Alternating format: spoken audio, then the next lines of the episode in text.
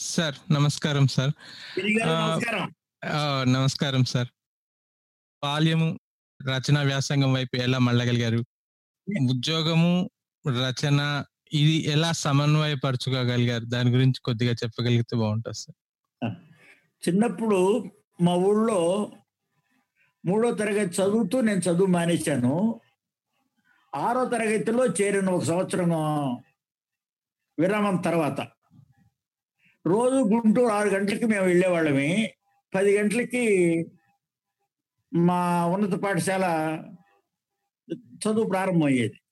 అప్పుడు ఈ నాలుగు గంటలు ఎక్కడ తిరుగుతూ ఉంటే రోడ్ల మీద పుస్తకాలు అమ్మే ఆయన ఒక ఆయన కనపడ్డాడు. పూర్ణయ్య గారు ఆయన పేరు. ఆయన చాలా పుస్తకాలు పాత పుస్తకాలు అన్నీ వేసి పెట్టేవాడు అక్కడ. నేను నాకు పని లేదు ఆ పది గంటల దాకా. అవి నిలబడి చూస్తూ ఉండేవాడిని.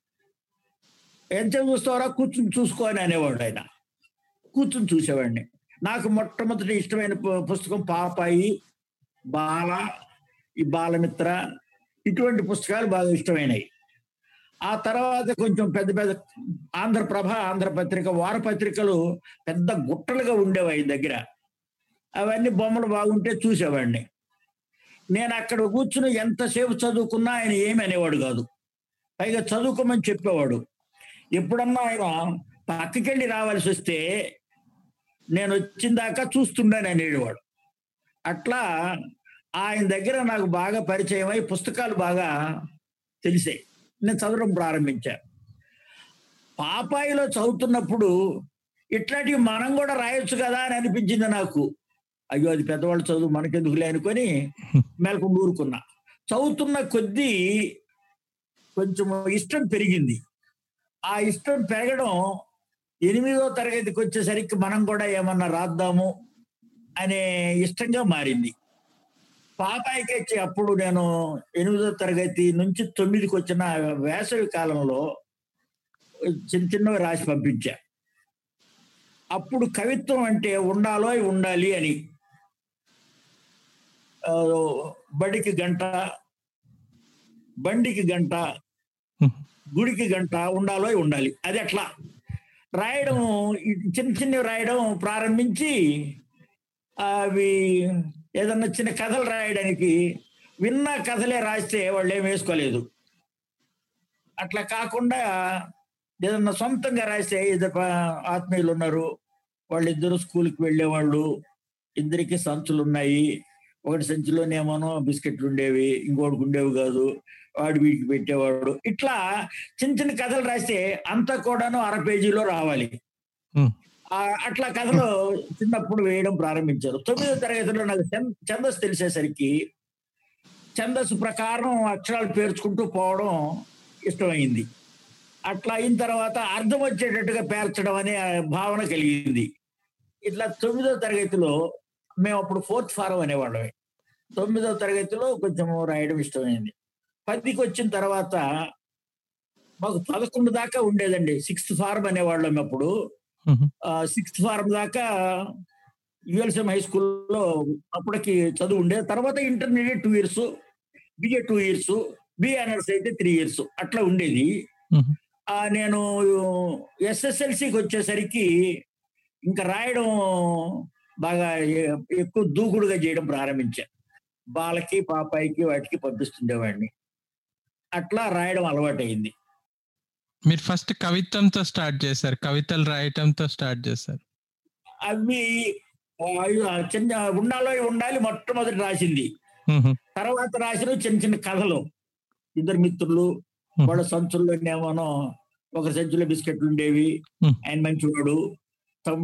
స్నేహితుడికి ఇచ్చేవాడు. తన దగ్గర ఏమి ఉండేవి కాదు. ఏదైనా ఇద్దామని తను అనుకుంటుండేవాడు. ఇవ్వకపోయినా పర్వాలేదు లేని వాడు అనేవాడు అట్లా చిన్న కథ ఒకటి చాలా చిన్న కథ. ఇటువంటిది ఒకటి రాశాను అప్పుడు. ఏ మిత్రుడు బిస్కెట్లు పెట్టడం కథ. ఆ తర్వాత పద్యాలు రాయడం మొదలు పెట్టాము ఆ తర్వాత వచనం కూడా రాయడం. నేను ఇంటర్మీడియట్కి వచ్చేసరికి ఏసీ కాలేజీలో సంవత్సరానికి నాలుగు మ్యాగజైన్లు వచ్చేవి. College magazines. అందులో మూడింటిలో ఒక దాంట్లో గేయం ఒక దాంట్లో పద్యం ఒక దాంట్లో కథ రాశా. అట్లా పద్నాలుగు పదహారు సంవత్సరాల వయసులో మూడు రచనలు చేయడం జరిగింది. సార్ మీ కథల్లో మీ. వేజెల్ల గుంటూరు మీ గ్రామం వేజెల్ల మాకు అందరికి పరిచితం చేశారు మీరు. అలాగే గుంటూరు జిల్లా ఇవి. అంటే వీటితో మీ అనుబంధం ఎలా ఆ- ఆ ఊర్లు ఆ టైం మీ మీ కాలంలో పరిస్థితులు అవి ఎలా ఉండేటివి? అంటే నా చిన్నతనంలో మా ఊళ్ళో పద్యాలు పాడే మాస్టర్ గారు ఒక ఆయన ఉండేవాడు. ఆయన పేరు ప్రకాశం పంతులు గారు. ఆయన మా ప్రకాశం పంతులు గారు టంగుటూరు ప్రకాశం పంతులు గారు ఉన్న ప్రమాదం వస్తుంది అది కాదు. ఈ ప్రకాశం పంతులు గారికి పాడడం బాగా ఇష్టం. ఆయన పాడితే వినడం మాకు సంతోషంగా ఉండేది. అది ఒక రకమైనటువంటి ప్రవేశం. రెండోది మా ఊళ్ళో నాటకాలు వేసేటటువంటి వాళ్ళు ఉండేవాళ్ళు. తెలుగు తల్లిని వేదాంత కవి గారు రాసిన నాటకం వేసేవాళ్ళు ఉండేవాళ్ళు. అది ఒక ఈ మాదిగ కమ్యూనిటీలో ఒక భాగం. వాళ్ళతో వీళ్ళకి కంచం మంచం పొత్తు ఉండదు. అట్లాంటి వాళ్ళు నాటకాలు వేసేవాళ్ళు ఉండేవాళ్ళు పల్లెలో. ఆ నాటకాలు చూడడం ఆ పద్యాలు వినడము వాళ్ళ పాటలు అవి బాగా పాడేవాళ్ళు. అవి వినడం కూడా బాగా ఇష్టంగా ఉండేది. ఇట్లా ఆ వాతావరణం కొంచెము దానికి తోడు ఈ పద్యాలు అవి పాడేవాళ్ళు వాళ్ళు కొద్దిగా ఉండేవాళ్ళు. చాలామంది ఆ రోజుల్లో నాటకాల్లో విన్న పద్యాలు బాగా పాడుతూ ఉండేవాళ్ళు. ఆ పద్యాలు వింటే చాలా ఇష్టంగా ఉండేది. వాళ్ళు ఎంతసేపు పడితే అంతసేపు వింటుండేవాడిని అత్తోట రత్నకవి గారని ఒక ఆయన నాకు మేనమామ వరుస అవుతాడు. ఆయన మాత్రం నన్ను మామ అని పిలిచేవాడు. నాకు నాలుగైదు ఏళ్ళు ఉన్నప్పుడు ఆయన ముప్పై ఐదు నలభై ఏళ్ళ వయ- వయసున్న ఆయన ఆయన పద్యాలు నన్ను దగ్గర కూర్చోబెట్టుకొని పాడుతూ ఉండేవాడు మా ఇంటికి వచ్చినప్పుడల్లా. ఆయన పాటలు వినడము పద్యాలు వినడము నాకు బాగుండేది. ఆయన ద్వారా జోషు అనే పేరు ఒకటి విన్నా నేను. ఈ జోషు అనే ఆయన చాలా గొప్పవాడు అని అనుకున్నా. అట్లాగే నేను స్కూల్కి వెళ్ళే రోజుల్లో రైల్వే స్టేషన్లో ఒక ఆయన తన పైన ఒక తువాల్ లాంటిది ఉండేది. దాన్ని పరిచేవాడు. చేతిలో ఉండే పుస్తకాలన్నీ అట్లా పరిచి పెట్టేవాడు. అవన్నీ రెండు అణాల పుస్తకాలు. ఆ పుస్తకాలు ఎవరన్నా కొనుక్కోదలుచుకుంటే రెండు అణాలు ఇచ్చి తీసుకోవచ్చు. లేదా ఆయన పద్యాలు పాడుతూ ఉండేవాడు. ఆ పుస్తకంలో ఏం పద్యాలు ఉన్నాయో. ఆ పద్యాలు వింటుంటే బాగుండేది అర్థమయ్యేది. మన పాఠ్యాంశంగా ఉండేటటువంటి పద్యం ఏమోనో మాస్టర్ గారు అర్థము తాత్పర్యం కర ఈ దండాన్వయం ఇట్లాంటివి చెప్పకపోతే ఇబ్బందిగా ఉండేవి. ఈయన పాడుతుండేవి అర్థం అవుతుండేవి. ఇవేమిట్రా అంటే అవి జోషవా గారి పుస్తకాలు. అవి తెలుస్తా ఉంటే పద్యం తెలుస్తూ ఉందని నాకు అనిపించింది. నేను ఆ పుస్తకం కొనడానికి అది నాకు ఇబ్బంది కాదు. అయితే ఆయన దగ్గర కూర్చుని ఆయన కనబడితే మాత్రం ఆయన వెంట తిరిగేవాడిని. ఆయన రైల్లో వచ్చి రైల్లో వెళ్ళేవాడు. దాసు గారు ఆయన పేరు ఈ పుస్తకాలు అమ్మేవాడు. ఈయన పాడుతున్నది విని ఎవరైనా కాణి అర్ధన ఇస్తే తీసుకునేవాడు. ఒక రకంగా అది యాచనలాగే అనిపించేది. ఆయన అమ్మకాలు యాచన రెండు ఉన్నాయని అనిపించేది. అయితే పాడడం చాలా చక్కగా పాడేవాడండి. ఎంత బాగా పాడేవాడో వినడానికి ఎంత ఇష్టంగా ఉండేదో నేను చెప్పలేను. ఆయన అంత బాగా పాడుతూ ఉంటే ఆయన ఏ పెట్లోకి ఎక్కితే నేను దాంట్లో ఎక్కేవాడిని. ఆయన అక్కడ పాడుతూ ఉండేవాడు. దిగిన తర్వాత మళ్ళీ టవల్ పంచుకొని మళ్ళీ బండి బయలుదేరిన దాకా పాడుతుంటాడు గుంటూరులో వేజెండలో ఆయన పాడుతూ ఉండే సమయం నేను ఆయన దగ్గర ఉండేవాడిని. అది రైల్లో నేను వెళ్ళే సమయం అయితే ఆయన ఎక్కిన సమ- పెట్లో ఎక్కేవాడిని. అట్లా ఆ పాటలు బాగా నాకు ఇష్టమైనవి ఇష్టం కావడంతో ఈ జోషు అనే మాట ఒకటి వినడము ఆయన గొప్ప కవిని ఆయనే చెబుతూ ఉండడము అది విని ఏమైనా రాస్తే గొప్ప అంటారు అని కూడా కనిపించి మనం కూడా ఏమైనా రాస్తే బాగుంటుందా అని అనుకునేవాడిని నేను కొంచెం పెద్ద క్లాసులకు వచ్చిన తర్వాత. మొట్టమొదట నాకు సాహిత్యంతో సంబంధం ఏర్పడింది అత్తోట రత్నకవి గారు చదివి వినిపించడము ఈయన దాసు గారు బాగా పాడడం. ఇవి సాహిత్యం మీద ఇంట అంటే మనకి తెలుసో తెలియకో ఇష్టం కలిగింది అట్లా మా గ్రామంలో నేను వినడము నేర్చుకోవడము జరిగింది సో మీకు ఫస్ట్ ఇన్స్పిరేషన్ గుర్రం జాషువా గారా అండి అసలు అయి కరెక్ట్గా అయితే దాసు గారు దాసు గారు ఏం పుస్తకం చదివితే ఆ పుస్తకం మీ బాల్యము మీ అమ్మగారి ప్రభావం చాలా ఉందని మేము చూసిన వాటిల్లో అర్థమవుతుంది. కొద్దిగా. మీరు దాని గురించి కొద్దిగా చెప్పగలరా సార్? మా నాన్నగారి పేరు కొలకలూరి రామయ్య గారు. మా అమ్మగారి పేరు విశ్రాంతమ్మ గారు. ఊరు వేజండ్ల మాదిగపల్లి. మా నాన్నగారు రైతు కూలీగా బాగా ఉన్నటువంటి వ్యవహారం వల్ల జీతగాడుగా చేరాడు ఊళ్ళో. ఆయన పొద్దున్నే వెళ్ళి రాత్రికొచ్చేవాడు. మేం పిల్లలమందరమే మా తల్లితోనే మాకు సంబంధం ఉండేది. మా నాన్నని చూసిన రోజు మాకు పండగ. ఎప్పుడన్నా కనపడేవాడు. మేము నిద్ర లేకముందు వెళ్ళిపోయేవాడు. నిద్రపోయిన తర్వాత వచ్చేవాడు. అట్లా తల్లి బాగా ఆత్మీయంగా అయిపోయి ఆమెతో తర్వాత నేను తొమ్మిదో తరగతి సెలవులకి ఇంటికొచ్చినప్పటికి ఆయన కాలం చేశాడు. దాంతో ఆయనకుతో ఉండేటటువంటి అనుబంధం తగ్గి తల్లితో ఉండే అనుబంధం ఎక్కువయింది. అది నా బాల్యంలో కుటుంబ పరిస్థితి. కో కోళ్ళు తర్వాత ఈ బర్రెలు బాగుండేవండి. ఈ పాలు అమ్మడము, గుడ్లు అమ్మడము, కోళ్ళు అమ్మడము ఇట్లాంటివి బాగా చేసేవారామె. నా బాల్యమంతా యథాతథంగా నా మనవళ్ళలో, మా కథల్లో బాగా కనిపిస్తుంది. ఇప్పుడు మీ కథల్లో సార్ లైక్ అంటే! మీ అనుభవం మీద రాయటం వల్ల వాటికి సహజత్వము అంటే చాలా జెన్యూన్‌గా అనిపిస్తున్నాయండి. అంటే ఖచ్చితంగా జరిగింది. మీరు ఫీల్ అయ్యి రాయటము అనేది ఒక రచయితకి ఎంత మాత్రం అవసరం సార్? లైక్ మీరు అనుభవించినాటివి అంత స్పష్టంగా రాయగలిగారు. మిగతా వాళ్ళు రాసినా కూడా అంటే వేరే హ్మ్, వస్తువుని కథా వస్తువుని తీసుకొని రాసేదానికి, మనం అనుభవించి రాసేదానికి ఎలా మీరు ఆహ్, తేడా గాని లేకపోతే అందువల్ల అది అనుభవించిన వాడే రాయగలడు అన్న అది అనుభవం ఇప్పుడు. నేను చాలా క కథలు రాశాను. అంటే పుస్తకాలు చాలా రాశాను గదా! వాటిల్లో ఏదన్నా కొంచెం తెలిసుంటే మిగతాదంతా ఈ కల్పనగా అట్లా కథలు చాలా రాశాను. ఈ ఈ బరోళల్లో మా కథలు మాత్రము నా జీవిత నేపథ్యం నుంచి ఒక ఎనిమిది సంవత్సరాలు నాలుగు నుంచి దాదాపు 12 సంవత్సరాల వయసు వచ్చినటువంటి జీవిత నేపథ్యాన్ని చిత్రించేవి ఒక పదహారు కథలు ఉన్నాయండి మూడు కథలేమోనో గుడిలో ఉన్నాయి. పదమూడేమోనో మా ఊళ్ళల్లో, మా కథల్లో ఉన్నాయి. ఇవి నా బాల్యాన్ని నేపథ్యంగా చేసుకొని రాసినటువంటి కథలు. ఆ జరిగింది జరిగినట్టు రాయడం అన్నటువంటిది ఇప్పుడు నేను చిన్నప్పుడైతే నేను ఇంటర్మీడియట్ చదువుతున్నప్పుడో, బీఏ చదువుతున్నప్పుడో లేకపోతే లెక్చరర్ అయిన మొదటి రోజుల్లోనో నీ బాల్యాన్ని గురించి రాయమంటే రాయగలిగేవాడిని కాదు అనిపిస్తుంది. నేను కొంచెం పెద్దవాడిని అయిన తర్వాత ఏం పాపరికం ఏముంది అనుకునే పరిస్థితి వచ్చిన తర్వాత ఈ కథలు రాయడానికి వీలయ్యింది. ఉన్నది ఉన్నట్టుగా రాద్దాము అని. అందువల్ల ఉన్నది ఉన్నట్లుగా రాయడానికి కొంచెం దాపరికం లేని మనసు రావాలి ఒకటి. అంటే పరిపక్వత అని అంటే అనండి. మానసికమైనటువంటి ఎదుగుదల ఉంటే కొంచెం అది రాయడానికి వీలవుతుంది. లేదా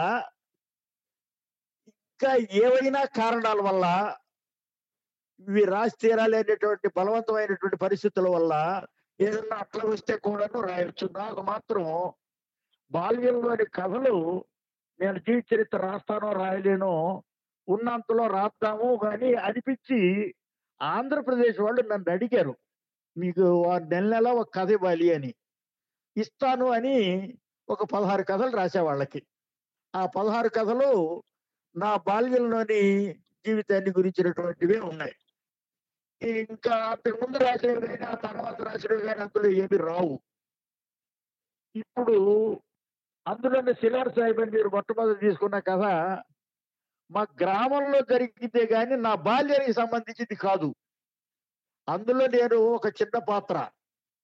ఆయన నెత్తి మీద కేటేస్తే మలలో ముఖం ఇరుక్కుపోవడం. అంతవరకే నా పాత్ర ఇందులో. మొత్తం నేనే పాత్రగా ఉన్నటువంటి కథలు మిగతా 16.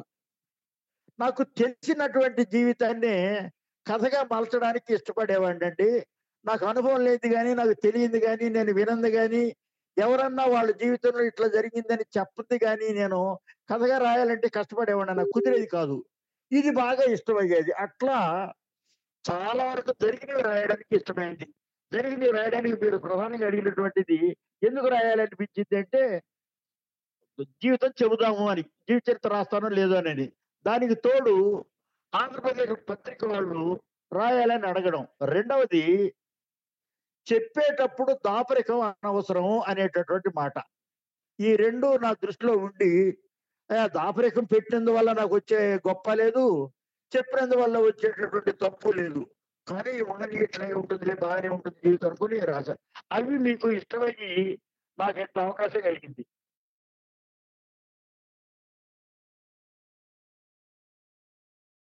నేను ఈ కథలు రాయడానికి వెనక ఈ అనుభవించినవి రాయడం వెనక నాకు స్కూల్కి రైలు ఎక్కలేని పరిస్థితుల్లో నడిచిపోవడం అన్నటువంటిది ఎన్నిసార్లు గుర్తుకొచ్చిందో అన్నిసార్లు నాకేమనిపించేదంటే నేను జీతానికి పోకూడదు చదువుకోవడానికి పోవాలి. చదువుకోవడానికి పోవాలంటే స్కూల్లో చేరాలి. స్కూల్లో చేరాలంటే ఇప్పుడు నేను ఎట్లా అయినా పోయి పరీక్ష రాయాలి. పరీక్ష రాస్తే నేను స్కూల్లో చేరతాను. స్కూల్లో చేరితే నాకు ఇబ్బంది ఉండదు అనేటటువంటి దృష్టి ఒకటి నాకు గట్టిగా ఉందని నాకు అర్థమవుతుంది. అట్లాగే ఈ పశువు దగ్గర కసువది తీయడం కంటే పుస్తకాలతో చదువుకోవడమే బాగుంటుంది అనేటటువంటి దృష్టి ఒకటి. ప్రకాశం పంతులు గారు పాటాడే పాడే పాటలు అవి వినడానికి వీలైతే బాగుండు అనే దృష్టి ఒకటి. ఎప్పుడు కూడా మనసు బడి పక్కకే వచ్చేది. ఆ కారణాల వల్ల నేను రాయడం ప్రారంభించినప్పుడు నేను ఎక్కలేనటువంటివి ఎక్కాలి అనేటటువంటి పట్టుదల నాకు ఒకటి ఉంది. అది చిన్నప్పటి నుంచి ఉంది. లేకపోతే నేను ఇన్ని పుస్తకాలు రాయలేనండి. సుఖంగా ఏదో డబ్బులు వస్తున్నాయి జీతం ఉంది హాయిగా ఉంది ఇంకెందుకు అనేటటువంటి పరిస్థితి. ఇప్పుడు కూడా సమయం అంతా వెచ్చించి రాయడానికి కారణం నేను చేరుకోవలసినటువంటి లక్ష్యాలు ఇంకా ఏమో ఉన్నాయి అనిపించేటటువంటి దృష్టి నాకు ఎప్పుడు ఉంటుంది. దానికి తోడు భార్య భగవంతుడు మిమ్మల్ని ఏదో ఒక కార్యం నెరవేర్చడానికే పుట్టించాడు. మీరు సామాన్యమైనటువంటి మనిషి అని అనుకోవద్దు. మీరు ఏవో సాధించడానికి పుట్టారు. అది సాధించిన దాకా మీకు పరిసమాప్తి ఉండదు అనేది ఆమె అందుకోసం నేను ఏమి సాధించాలి? నేనేం చేయగలిగేది ఉండేది? అందుకని రాయగలగడం నా చేతావు కదా అని రాయడం మొదలుపెట్టాను. ఇప్పటికీ రాయడం అదే దృష్టి. రచన చేయడానికి ఒక్కటే ఉన్నటువంటి కష్టాలు ఎదుర్కోవాలి. ఇబ్బందులు దాటాలి. సాధ్యమైనంత వరకు ఎవరిని ఏమీ నొప్పించకుండా మనం బలైపోకుండా బతకాలి అనేటటువంటి దృష్టి నాకు మొదటి నుంచి ఉండేది. రైలు పట్టాల వెంట బయలుదేరిపోయి పరీక్ష రాసిన సన్నివేశం నేను సాధించాలని పెట్టుకున్నాను. ఒక భయం ఉండేది.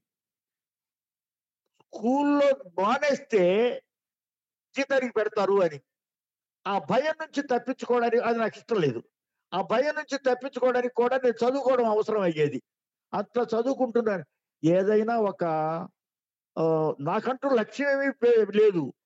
ఈ కష్టాలు ఇబ్బందుల నుంచి తప్పించుకుందామనే ప్రయత్నం తప్ప. ఆ ప్రయత్నంలో అన్ని ఎక్కడ పరీక్ష తప్పలేదు.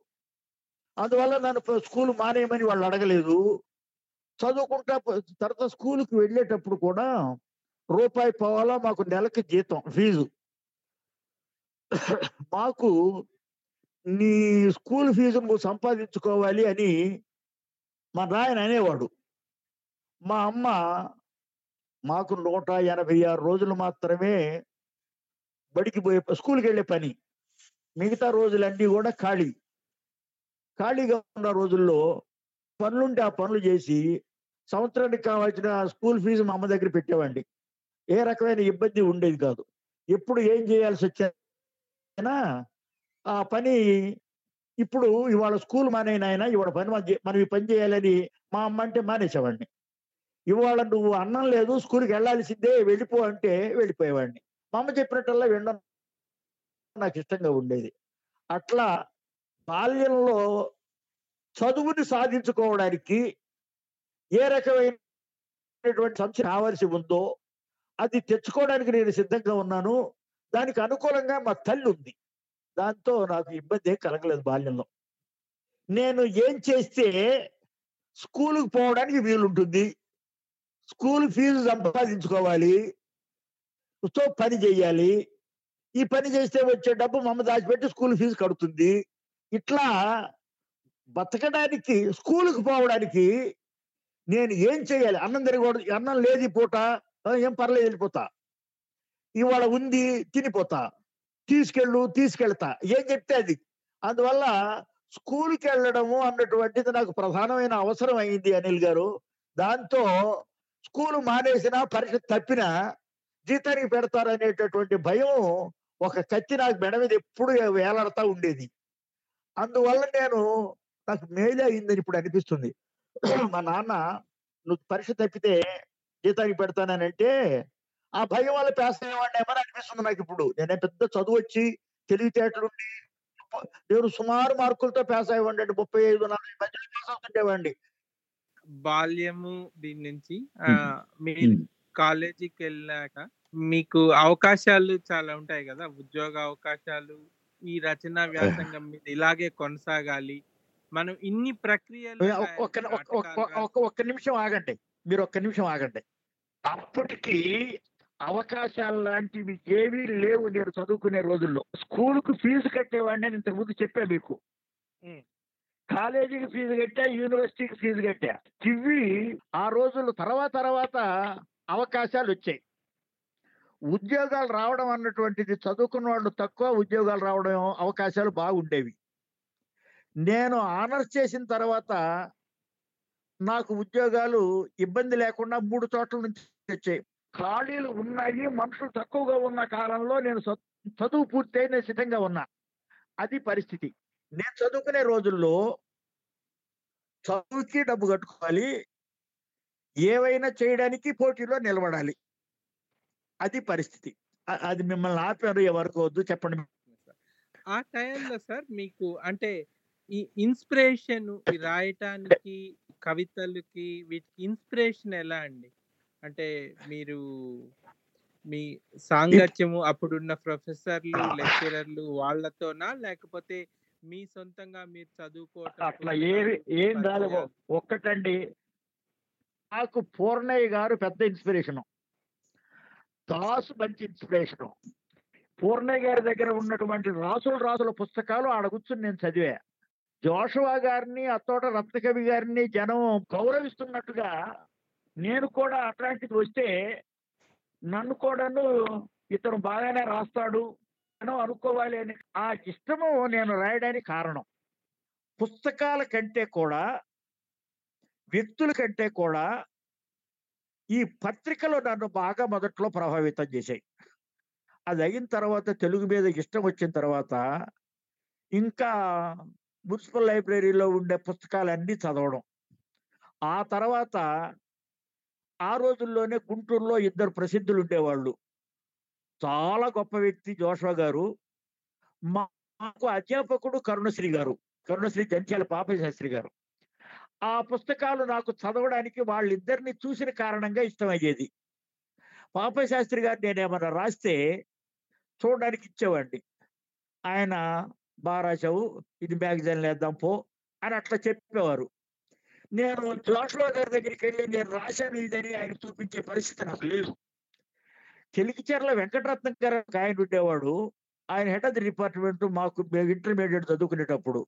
ఆయన దగ్గరికి వెళితే ఆయన ఏమి చూడకుండా మేలకుండా ఇచ్చి వెళ్ళిపోయి రాసుకో అనేవాడు. అట్లా ఒక వాతావరణం ఉండేది.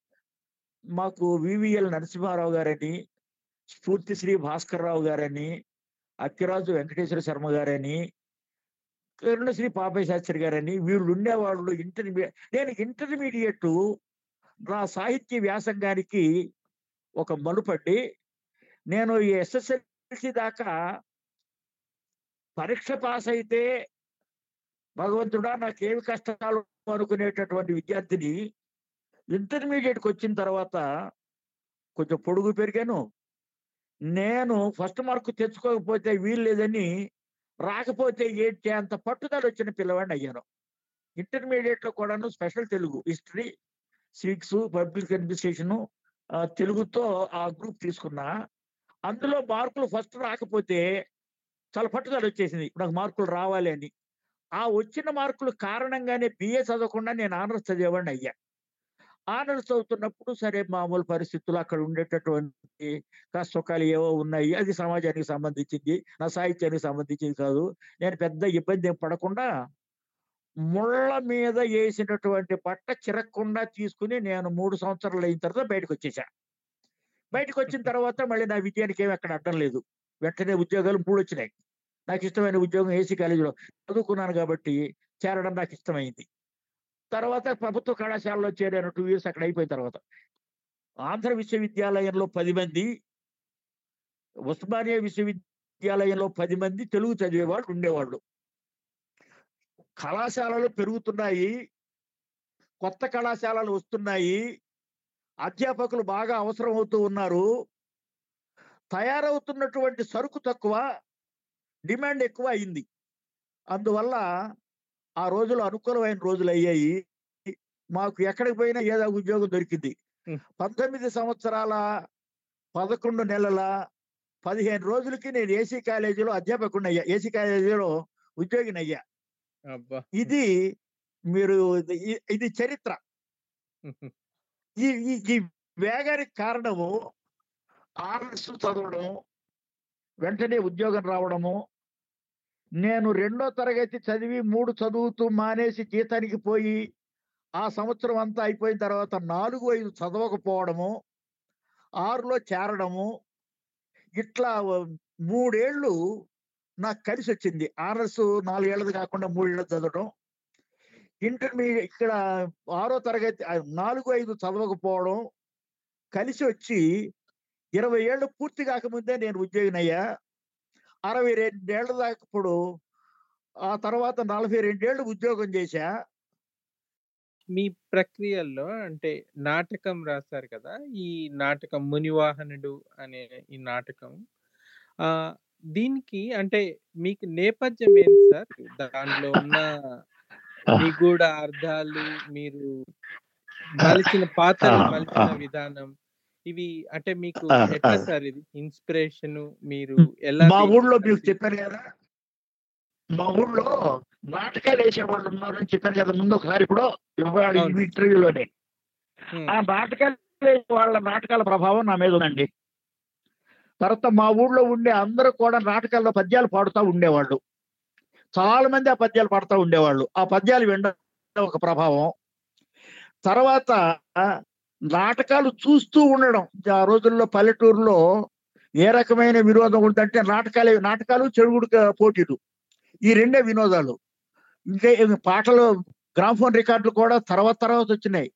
ఇంకా ఏ రకమైన ఆ వినోదం లేదు.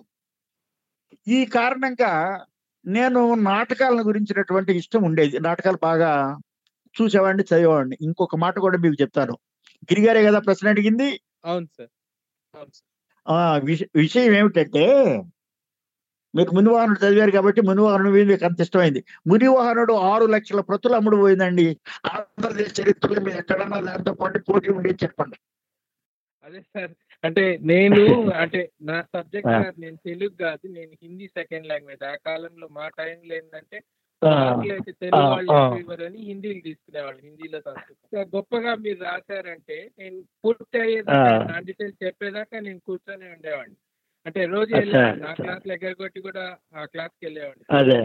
ఆ, ఆ, అంటే ఆ. అంత గొప్పతనం అది ఆరు లక్షలు కాకపోతే అది అంత ప్రధానమైన కారణం ఏమిటంటే ఇంటర్మీడియట్కి టెక్స్ట్గా ఉండడంతో చాలా పుస్తకాలు అమ్ముడుపోయింది తర్వాత అయినా సరే అదొక పన్నెండు పదమూడు ముద్రణలు అయినాయి బాగా ఎక్కువ ఒక్కొక్కసారి మూడు వేలు నాలుగు వేలు ఐదు వేలు కూడా అమ్మాడు. ఆయనకి చాలా డబ్బు వచ్చింది ప్రచురించిన ఆయనకి. ఆయన నాకు చాలా డబ్బులు ఇచ్చాడు. అందరికీ నేను కనపడాలని ఎవరికి ఇష్టమైన వాళ్ళకి రాయడం ప్రారంభించా. నేను యూనివర్సిటీలో చేరిన దాకా విమర్శనం పరిశోధన గురించి పెద్ద కృషి లేదు. యూనివర్సిటీకి వచ్చిన తర్వాత ఆ కృషి చేయడం అవసరం. కొత్త విషయాలు ఏవో చెప్పాలి. కొత్త అయినటువంటివి రాయడం వేరు కొత్త విషయాలు పిల్లలకి చెప్పడం వేరు. అందుకోసం ఈ పరిశోధన విమర్శనం నాకు భారతి వాళ్ళు ఆ రోజుల్లో భారతి అనే ఒక గొప్ప పత్రిక ఉండేది. వాళ్ళు నాకు చాలా సహాయం చేశారు. ఏమి సహాయం అంటే మీరు ఈ కొత్తగా వచ్చిన పుస్తకాలు చదివి దాని మీద సమీక్ష రాయమని అడిగేవాళ్ళు. నేను ఒక మూడు వందల పుస్తకాల దాకా సమీక్ష చేశా. సమీక్ష అనే పేరుతో కొన్ని పుస్తకాలు సమీక్షణం అనే పేరుతో కొన్ని విమర్శలు వేసేవి ఇప్పటికి దొరుకుతున్నాయి. ఈ రాయడం అన్నటువంటిది కొంత అనుకూలమై విమర్శనం రాసే ధోరణి ఏర్పడింది. పిహెచ్డి చేసిన కారణంగా దాంతోనేమోనో దాంతోనేమో పరిశోధన దృక్పథం ఏర్పడింది. అవి విశ్వ అంటే విశ్వవిద్యాలయంలో నేను చేసినటువంటి కృషికి నిదర్శనం. కానీ ఈ ర- అన్ని రకాల రచనలు పాటలు రాయడం కూడా ఇవన్నీ పిల్లలకి రాయడం బాల సాహిత్యం స్త్రీల సాహిత్యం ఇట్లా వేరువేరుగా రాయడం. ఆ రోజుల్లో అరవై డెబ్బై మధ్య నేను ఇంకా ఇరవై ఏళ్ళు వ్యవహారం వయసులో ఉన్న పిల్లవాడిని. అప్పుడే ఉద్యోగంలో చేరా. నా నవలకి కథలకి విశేషమైనటువంటి ప్రోత్సాహం ఉండేది. ఆ రోజుల్లో శరత్ నవలలు ప్రేమచంద్ర నవలలు తెలుగు అనువాదమైనవి చదివేసిన తర్వాత చలం పుస్తకాలు చదవడం మానేసిన తర్వాత అయిపోయినాయి ఆయన పుస్తకాలన్నీ. నాటకాలను గురించి నాటకాలు వేసేవాళ్ళ కోసం రాసేవాళ్ళు ఉండేవాళ్ళు కానీ ముద్రించడానికి జనం ఉండేవాళ్ళు కాదు. నేను ముద్రించేటటువంటి పరిస్థితుల్లోకి వచ్చిన మొదటి తరం అంటే స్వాతంత్ర్య అనంతరం ఆ, నాటకాల రచన బాగా జరగడానికి అంతకు ముందంతా నటించే వాళ్ళకే నాటకాలు ఉండేవి. పాండవ ఉద్యోగ విజయాలు నటించే వాళ్ళకే రాశారు. ఏ పుస్తకమైనా సరే. దాన్ని నాటకంగా ప్రదర్శించే వాళ్ళకే ఉండేది. ఇంటర్మీడియట్లో నాటకం టెక్స్ట్గా చదివే పరిస్థితి చాలా కొద్ది మందికి కలిసి వచ్చినటువంటి అదృష్టం. ఈ ఓ- ఏ రకమైనటువంటి ప్రోత్సాహం ఉందో చూసి ఆ రకంగా రాయడానికి పూనుకోవడం ఈ రాసేటటువంటిది దాన్ని కథగా మలవడమో నాటకంగా మలవడమో నవలో కవిత్వమో ఏదో రాసేటటువంటి శక్తి ఎక్కడి నుంచి వచ్చిందో తెలియదు కానీ దాన్ని మలిచేటటువంటి ఒక పరిస్థితి ఉండేది. మా అమ్మ చాలా అద్భుతమైనటువంటి అభివ్యక్తి ఉన్న మనిషి. ఆమె మాటలన్నీ కూడా నాకు ఇప్పటికీ గుర్తుండిపోయిన మాటలు ఉన్నాయి. ఆమెకి చాలా అద్భుతంగా చెప్తుంది. ఓ ఆమె ఆమె అన్న మాటలు మీకు రెండు చెప్తా మా అత్త ఒక ఆమె అక్కడ కబుర్లు ఇక్కడ ఇక్కడ కబుర్లు అక్కడ చెబుతూ ఉండేది వేజెంట్లో ఆమెను మా అమ్మ అన్న పేరు నాకు ఇప్పటికీ ఆశ్చర్యంగా ఉంటుంది. రేపటి పేపర్ వస్తూ ఉందిరా అని. అట్లా కొన్ని మాటలు చాలా చాలా అద్భుతమైన మాటలు అనేది మా అమ్మ. కొన్ని మాటలు ఒకసారి చేపల చెరువుకి మా నాయన కాపలా ఉండి సంగజారుల ఉండి చిన్న చిన్న పిల్లల చేపలను తెచ్చి దేవుళ్ళ చెరువులో వదులుతున్నాడు. నేను ఒక మాట అంటే నువ్వు ఎక్కడైనా ఉద్యోగం వెతుకొని జీవితంలో ప్రవేశించాలి. అంటే అమ్మని ఊరిని వదిలి నేను ఎక్కడికి పోను అనేవాడిని నేను. మా అమ్మ అంటే నేను బాగా ఇష్టపడేవాడిని అండి. అది ఎట్లా కుదురుతుంది? మీ నాయన చేపపిల్లల్ని తీసుకొచ్చి చెరువులో వదిలేడు. మా అమ్మ దగ్గరికి పోతామని అవి ఇక్కడ పెరగలేదా? అవి నువ్వు పట్టుకొచ్చుకొని కూర వండించుకొని తినలేదా? ఉపయోగపడ్డాయా లేదా? అమ్మ ఊరు ఇవన్నీ ఒట్టి మాటలు. నువ్వు నువ్వు ఈ మనుషులంతా నీకు అమలవుతారు. నోరు బాగుంటే ఊరు బాగుంటుంది పోరా అనేది. అట్లా చాలా అద్భుతమైనటువంటి జీవన సత్యాలు చెబుతుండేది ఆమె. ఆమె పెద్ద చదువుకున్న ఆమె కాదు. కానీ మాటకారితనం మాత్రం నాకు ఆమె దగ్గర నుంచి జన్మత వచ్చిందని అనిపిస్తుంది. ఒక క్రియేటివ్ యాక్టివిటీ ఆమె మాటల్లో ఉండేది. ఆ మాటలు నాకు అలవాటు అయినాయి అందువల్ల ఇది బంగారం. క్రియేట్ చేయగలిగేటటువంటి శక్తి. సృజన శిల్పం సృజన నిర్మాణ సామర్థ్యం ఒకసారి నా దగ్గర ఉండేసరికి అది బంగారం లాంటిది అని నేను గుర్తించాను. అది ఏ రకంగా అభివ్యక్తం చేస్తే కుదురుతుందో ఆ రకంగా అభివ్యక్తం చేయడం ప్రారంభించా. అందువల్ల చాలా చిన్నతనంలోనే నాకు నాటకాలకు ప్రైజులు వచ్చినాయి కథలకు ప్రైజులు వచ్చినాయి కవితలకు ప్రైజులు వచ్చినాయి అరవీలోని నవలకు ప్రైజ్ వచ్చింది. మొదటి నవలల పోటీ ఆంధ్రప్రభు వాళ్ళు పెట్టిన దాంట్లో నవలకు పోటీ వచ్చింది. తర్వాత పదహారు వారాలు అది ధారావాహికంగా వెలువడింది. ఇది రావడానికి కారణము ఒక సృజన నిర్మాణ సామర్థ్యం మా అమ్మ మాటల వల్లే వచ్చిందో మా అమ్మ నన్ను కనడం వల్లే వచ్చిందో తమ అంతశక్తిని అంతటినే నాకు ఆమె దారిపోయి పెద్దవాడిని బాగా గౌరవంగా చూసే ప్రేమగా చూసేది. చేయరాని పని చేస్తే కొట్టరా చోట కొట్టేది. చచ్చిపోతాడేమో అనే కూడా శంక లేకుండా కొట్టేది. అట్లా శిక్షణ ఉచితమైంది అనుచితమైంది రెండు కూడా ఆమె దగ్గర నుంచి వచ్చి నన్ను బాగా ఉత్సాహవచ్చుండి చేసేయని అనిపిస్తుంది. రాయడం కుదురుతుంది కాబట్టి నాటకమైనా రాస్తాము కావాలి. కథ అయినా రాస్తాము వీళ్ళకి కావాలి. కవితమైనా రాస్తాము భారతికి పంపిస్తాం. నవలు రాస్తాము పోటీలకు పంపిస్తాం. నా- సాహిత్య సృజన నిర్మాణం ఒక శక్తి వచ్చిన తర్వాత దాన్ని బంగారం అంటే ఏనాకైనా చేయించుకోవచ్చు. ఏ ప్రక్రియ అయినా రాయొచ్చు. రాసి వాసి అంటే మీరు రాసిన ఇవి క్వాంటిటీ గాని లేకపోతే క్వాలిటీ గాని చాలా. ఎక్కువ మీ అవు- అవునండి అవునండి దీనికి అంటే మీకు తగిన గుర్తింపు వచ్చింది అని అనుకుంటున్నారా? మీకు సంతృప్తి ఉందా? నాకు కావలసిన నేను ఏమి కావాలనుకున్నానో అది నాకు పూర్తిగా లభించిందండి. నాకు సంపూర్ణమైనటువంటి ఆనందం ఉంది. జనంలో చాలా మంది బాగా ఇష్టంగా చదువుతున్నారు ఇప్పటికీ చదువుతారు ఎప్పటి దాంట్లో ఇప్పటికీ గుర్తు చేస్తారు. ఈ వీటితో నాకు తృప్తి ఉంది కానీ నేను ఎప్పుడన్నా హిందీలో ఉన్న కథలు వనపూల్ స్టోరీస్ ఫర్ ఎగ్జాంపుల్. చదివితే నేను వనపూల్ కంటే బాగా రాస్తాను కథలు. నాకు అహంకారంతో నేను అనుకున్నా నిజమే అది. నేను అనుకున్నాను. నేను అనుకోవడం నిజం. నాది అహంకారం అయితే కావచ్చు. అంతకంటే బాగా రాశానో లేదో నేను అన్నాను కానీ నేను అనుకున్నా లోపల. ఎవరన్నా అంటారో లేదో నాకు తెలియదు ఇంగ్లీష్లో మామ్ కంటే బాగా రాస్తాను ఓఎన్డి కంటే బాగా రాస్తానని నాకు నేను అనుకుంటుంటా కథల విషయంలో. నవలలు ఈ మధ్య వచ్చిన రంది నవల ఇది ఇంగ్లీష్లోకి వస్తే బాగుండు నా కథలన్నీ ఇంగ్లీష్లో ఉంటే బాగుండు వరల్డ్ మార్కెట్ పెట్టి తెలిస్తే బాగుండు చాలా దూరం నాకు రచనలకి గుర్తింపు వస్తుంది అని నేను చాలా ఆరాటపడేటటువంటి ఇప్పుడు మునివాహనుడే మీరు ఇంగ్లీష్లో చూస్తే తెలుగులో చాలా మంది ఇప్పటికే దాన్ని కాళిదాసు శాకుంతలము ఇలాకు మునివాహనుడు బాగుంది. ఆయన చతుర్థాంకం అద్భుతమైంది ఈయన చతుర్థాంకం అద్భుతమైంది. ఆయన ప్రభావం ఈయన మీద ఉండడంతో ఇంత మంచి నాటకం రాయగలిగాడని అంటారు. ఆయనది ప్రేమ నాదేమోనో సాంఘికమైన వ్యవహారం. ఆయన ఏమోనో శకుంతల దుష్యంతుల ప్రణయం ఆయనకి ప్రాధాన్యమైనటువంటి విషయం అయితే ఒక దళితుడు గుళ్ళోకి పోవడం ప్రాధాన్యమైన విషయం నాది రచనకు సంబంధించి రెండు చతుర్థాంకాలు ఈ నాటక రచనలో క్రమమైనటువంటి వికాసం ఉంటుంది. అది క్లైమాక్స్కి చేరబోయే ముందు చతుర్థాంకం వస్తుంది. క్లైమాక్స్ ఆ ఐదో అంకం దాంతో నాటకం అయిపోతుంది. ఈ ఐదు అంకాలతో రాసేటప్పుడు నాలుగో అంకం చాలా గ- గొప్ప ఘర్షణతో ఉంటుంది.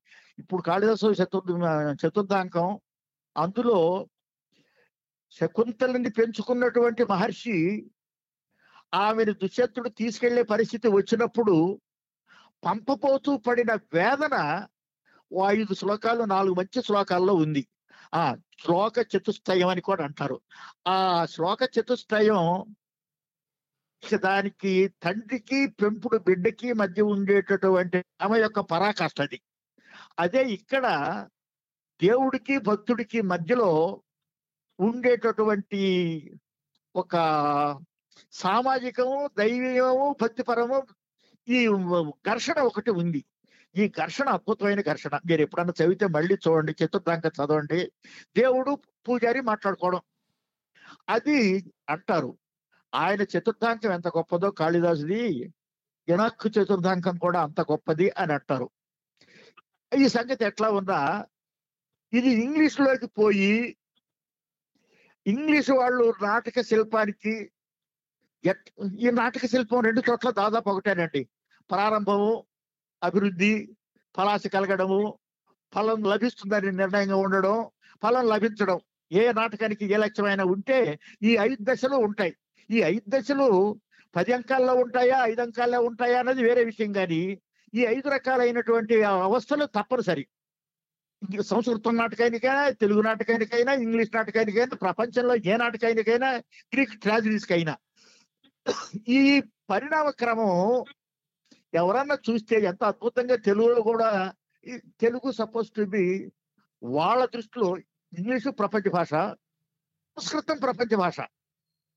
ఇక మిగతా భాషలని వాళ్ళు పెద్దగా ఎప్పుడన్నా వాళ్ళు ఉర్దూని మా పలకరిస్తారు. కానీ భా- భారతదేశానికి వస్తే సంస్కృతం ఉంది హిందీని మాట్లాడిస్తారు. ద్రావిడ భాషలు ఉన్నాయని అంటారు కానీ తెలుగు గొప్ప భాష అని వాళ్ళు ఎప్పుడు అనరు. మీరు ఎవరితోనన్నా మంచి ఇంగ్లీష్లో కానీ దీన్ని అనువాదం చేయిస్తే తెలుగులో మంచి నాటకం ఉంది అని ఖచ్చితంగా వరల్డ్ గుర్తిస్తుంది. ఈ రంజీ తెలుగు ఇంగ్లీష్లో కానీ పోతే ఎంత మంచి నవల్ ఉంది? హండ్రెడ్ ఇయర్స్ ఆఫ్ సాలిట్యూడ్ అని గార్షియా రాసినటువంటి దానికి సాయం. ఈ నోబెల్ ప్రైజ్ కూడా వచ్చింది. ఆ నవల మీరు చదివితే ఇంత మంచి నవల దాంతో పోటీ పెడితే మన నవలే గెలుస్తుందని మీరు ఖచ్చితంగా అనుకుంటారు. మీకు కథల వరకే మీ పరిమితం కాబట్టి నేనేం చెప్పడం లేదు. ర- రద్ది నవల చదివితే మీరు రద్ది నవల ఇంగ్లీష్లో కానీ పోతే యాజ్ హిందీలోకి వచ్చింది. హిందీలోకి వచ్చింది అది ఒక సంవత్సరం అయింది పబ్లిష్ అయ్యి సంవత్సరాన్ని ఆరు నెలలకే అది హిందీలోకి వచ్చేసింది. ఇంగ్లీష్లోకి ఇంగ్లీష్ భాష ఇప్పుడు ఇండియన్ ఇంగ్లీష్ అంటారు వాళ్ళు. అసలు అసలు ఇంగ్లీష్ మనం రాయలేమని వాళ్ళ ఉద్దేశం. మన వాళ్ళు రాసేటటువంటి అంత మాత్రంగానే ఉంటాయి. కష్టపడడం ఇంగ్లీష్ వాళ్ళు మనకి ట్యాగూర్కి ఆయన రాసినటువంటి కవిత్వానికి గీతాంజలికి ఓ అవార్డు వచ్చిందని మనం సంతోషపడతాం. ఆయన ఇంగ్లీష్లో రాసేవాడు. ఆయన ఇంగ్లీష్ని ఆ రోజుల్లో ఇంగ్లీష్ ప్రొఫెసర్స్ పదో తరగతికి పాఠం చెప్పేవాళ్ళు. ఇంగ్లీష్ వాళ్ళు ఇక్కడ మన దేశంలో పదో తరగతికి పాఠం చెబుతూ ఉండే రోజుల్లో కరెక్ట్ ది ఫాలోయింగ్ అని ట్యాగూర్ సెంటెన్స్ ఇచ్చేవాడు అట్లా ఉండేది మన వాళ్ళ ఇంగ్లీషు. ఈయన తీసుకెళ్ళి హెచ్డబ్ల్యూ ఈట్స్కి చూపించకపోతే కంటెంట్ ఆయనకి పరమానందం కలిగించకపోతే అది ఈయన ఇంగ్లీష్ని పూర్తిగా ఆయన మార్చకపోతే ఆయన ఇంగ్లీష్గా దాన్ని ఇంగ్లీష్ వాళ్ళు ఇంగ్లీష్గా తయారు చేసి ఉండకపోతే ఈ పోటీక నవ పోటీక కవిత్వం పోదు ప్రైజ్ రాదు. ఆయనంటే కోటీశ్వరుడు కాబట్టి ఎంత దూరం అన్న పోగలడు ఎంతన్నా పే చేసి దాని చేత అతని చేత చేయించగలడు అట్లాంటి పరిస్థితి మనకు లేదు. ఇది ఇంగ్లీష్లో కానీ పోతే నేను చెప్తున్నాను. హండ్రెడ్ ఇయర్స్ ఆఫ్ సాలిట్యూడ్ కానీ ఎనీ ఆఫ్రికన్ నావలకు కానీ ఇది తీసిపోదండి. అది తీసిపోదని నేను అనుకుంటున్నాను. జనమంతా దాన్ని మెచ్చుకుంటున్నారు. బాగా వస్తుంది దాని మీద అవన్నీ బాగా వస్తున్నాయి. సెమినార్లు జరుగుతున్నాయి. దాని మీదే పోటీలు పెట్టారు. పోటీల్లో ప్రజలు వచ్చేవాళ్ళు ఉన్నారు. మొన్న ఎవరో వేసం వేస్తే ఇంకొక ఆయన దాని మీద ఒక లెక్చర్ ఇప్పిస్తానన్నారు కళ్యాణ్ రామారావు గారు. ఇట్లా జరుగుతూ ఉంది కార్యక్రమం. అది కానీ హిందీలోకి వచ్చింది. ఇంగ్లీషు ఆ, లోకి నేను అనువాదం చేస్తాను అని చదివిన కాకి మాధవరావు గారు ఆయన chief secretary government of government of Andhra Pradesh కంబైన్డ్గా ఉన్నప్పుడు చీఫ్ సెక్రటరీగా ఉన్నాయని అనువాదం చేస్తున్నారు ఇప్పుడు. అది బయటకు వచ్చిన తర్వాత మనం చూడాలి.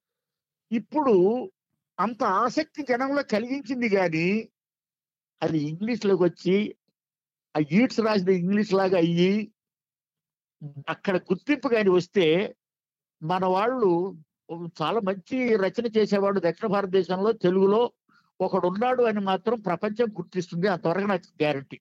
కానీ ఆ పని జరగాలంటే మనకి ఇంగ్లీష్ బాగా అవసరం ఇప్పుడు నా స్టోరీ ఊరబావిని ఫ్రెంచ్లోకి జర్మన్లోకి స్పానిష్లోకి ఇంగ్లీష్ కా సరే. అనువాదం అయితే ఆ ఒక్క స్టోరీకి ఎంత గుర్తింపు వచ్చిందో నేను చెప్పలేను ఒక్క ఊరబావి కథకి. అంత గుర్తింపు రావడం వెనక మంచి ఇంగ్లీష్లోకి అది వెళ్ళాలి. అది జరగవలసిన అవసరం చూద్దాం. బెస్ట్ ప్రోడక్ట్ రావాలంటే ఇంగ్లీషే బాగుండాలి. ఇంత కంటెంట్లో ఇంత సామర్థ్యం లేనటువంటి పుస్తకాలు కూడా ఇంగ్లీష్ బాగుంటే అవి గొప్పగా ఉంటాయండి అక్కడ. కంటెంట్ అద్భుతమైన కంటెంట్ ఉంది మన స్టోరీస్లో. నా కథలనే కాదు. మన స్టోరీస్లో చాలా మంచి విషయం ఉంటుంది. అది ఇంగ్లీష్లోకి వెళ్ళడము అదే విధంగా వెళ్ళడము చాలా కష్టమైన పని. మొన్న ఒక కథ రమణ కూతురు అని ఒక మంచి కథ అది. దాన్ని సిఎల్ఎల్ జయప్రద గారు అనువాదం చేశారు. దాన్ని వివేక రంగారావు గారిని మ్యూజిక్ మీద బాగా అవును. బొబ్బిలి మహారాజ్ యొక్క మనవడు. ఆయన చదివి ప్రపంచంలో దీంతో ఇంగ్లీష్లో ఉంది కథ. ప్రపంచంలో దీంతో పోటీ అయ్యే కథ లేదన్నాడు. ఆయన బాగా చదివిన ఆయన ఎనభై ఐదు మనిషి. అంత మాట అన్నాడు అని అంటే మీరు మీకు రమణ కూతురు మీ దృష్టికి వచ్చిందో లేదో తెలీదు. ఆ కథ ఆయన అంత ఇష్టపడ్డాడు అంటే కారణం కంటెంట్ అండి. అందులో ఇంగ్లీష్ ఎంత గొప్పదన్న దానికంటే విషయం మీద బాగా ప్రాధాన్యం. మన వాళ్ళు రాసే జీవితం. ఆఫ్రికన్ రైటర్స్ రాస్తారండి జీవితం అద్భుతంగా. మనం సఫర్ అయినటువంటి వర్కింగ్ క్లాస్ నుంచి మంచి రచనలు వస్తాయండి. జీవితం బాగా వస్తుందండి ఆ జీవితాన్ని కానీ వాళ్ళు వాళ్ళకి తెలియదు తెలిసేసరికి ఆశ్చర్యపోతారు. ఆ ఆశ్చర్యం నుంచి కోలుకునే లోపల దానికి పది చోట్ల పది రకాల గుర్తింపులు వస్తాయి. అటువంటి పరిస్థితి రావాలి. పైగా నేను చిన్నప్పుడు రాసిద్దేమో ఒక పద్ధతి. జీవితాన్ని వెతుక్కుంటూ పోవడం ఇంకొక పద్ధతి. జీవితంలో చేసుకోవాల్సినటువంటి ఏర్పాట్లు కొన్ని చేసుకుంటూ ఉండడం. బ్రతకడం బ్రతుకు తెరువు చూసుకోవడం సంసారం పిల్లలు వాళ్ళ అభివృద్ధి వాళ్ళ పైకి రావడము. నా నలుగురు పిల్లలు వజ్రాల్లాగా జీవితంలో సెటిల్ కావడం కూడా నాకు గర్వకారణమే. నేను సాధించినటువంటి విజయాల్లో ఒక విజయం అండి అది. నేను అత్యున్నతమైనది నేను పట్టుకున్న దాంట్లో వీసి అది కావాలి కై తీరాలి అని పట్టుదలతో పనిచేయడము అది వచ్చిన తర్వాత ఇప్పుడు నాకు వచ్చినట్టు అరవై రెండేళ్ళ తర్వాత నాకు వచ్చిన వయసు అరవై రెండేళ్ళ తర్వాత వచ్చిన పట్టుదల వీలైనది ఎక్కువ పుస్తకాలు రావాలి అని. అప్పుడు రాసి ఆపినవి ఇటువంటివన్నీ ముద్రించాం.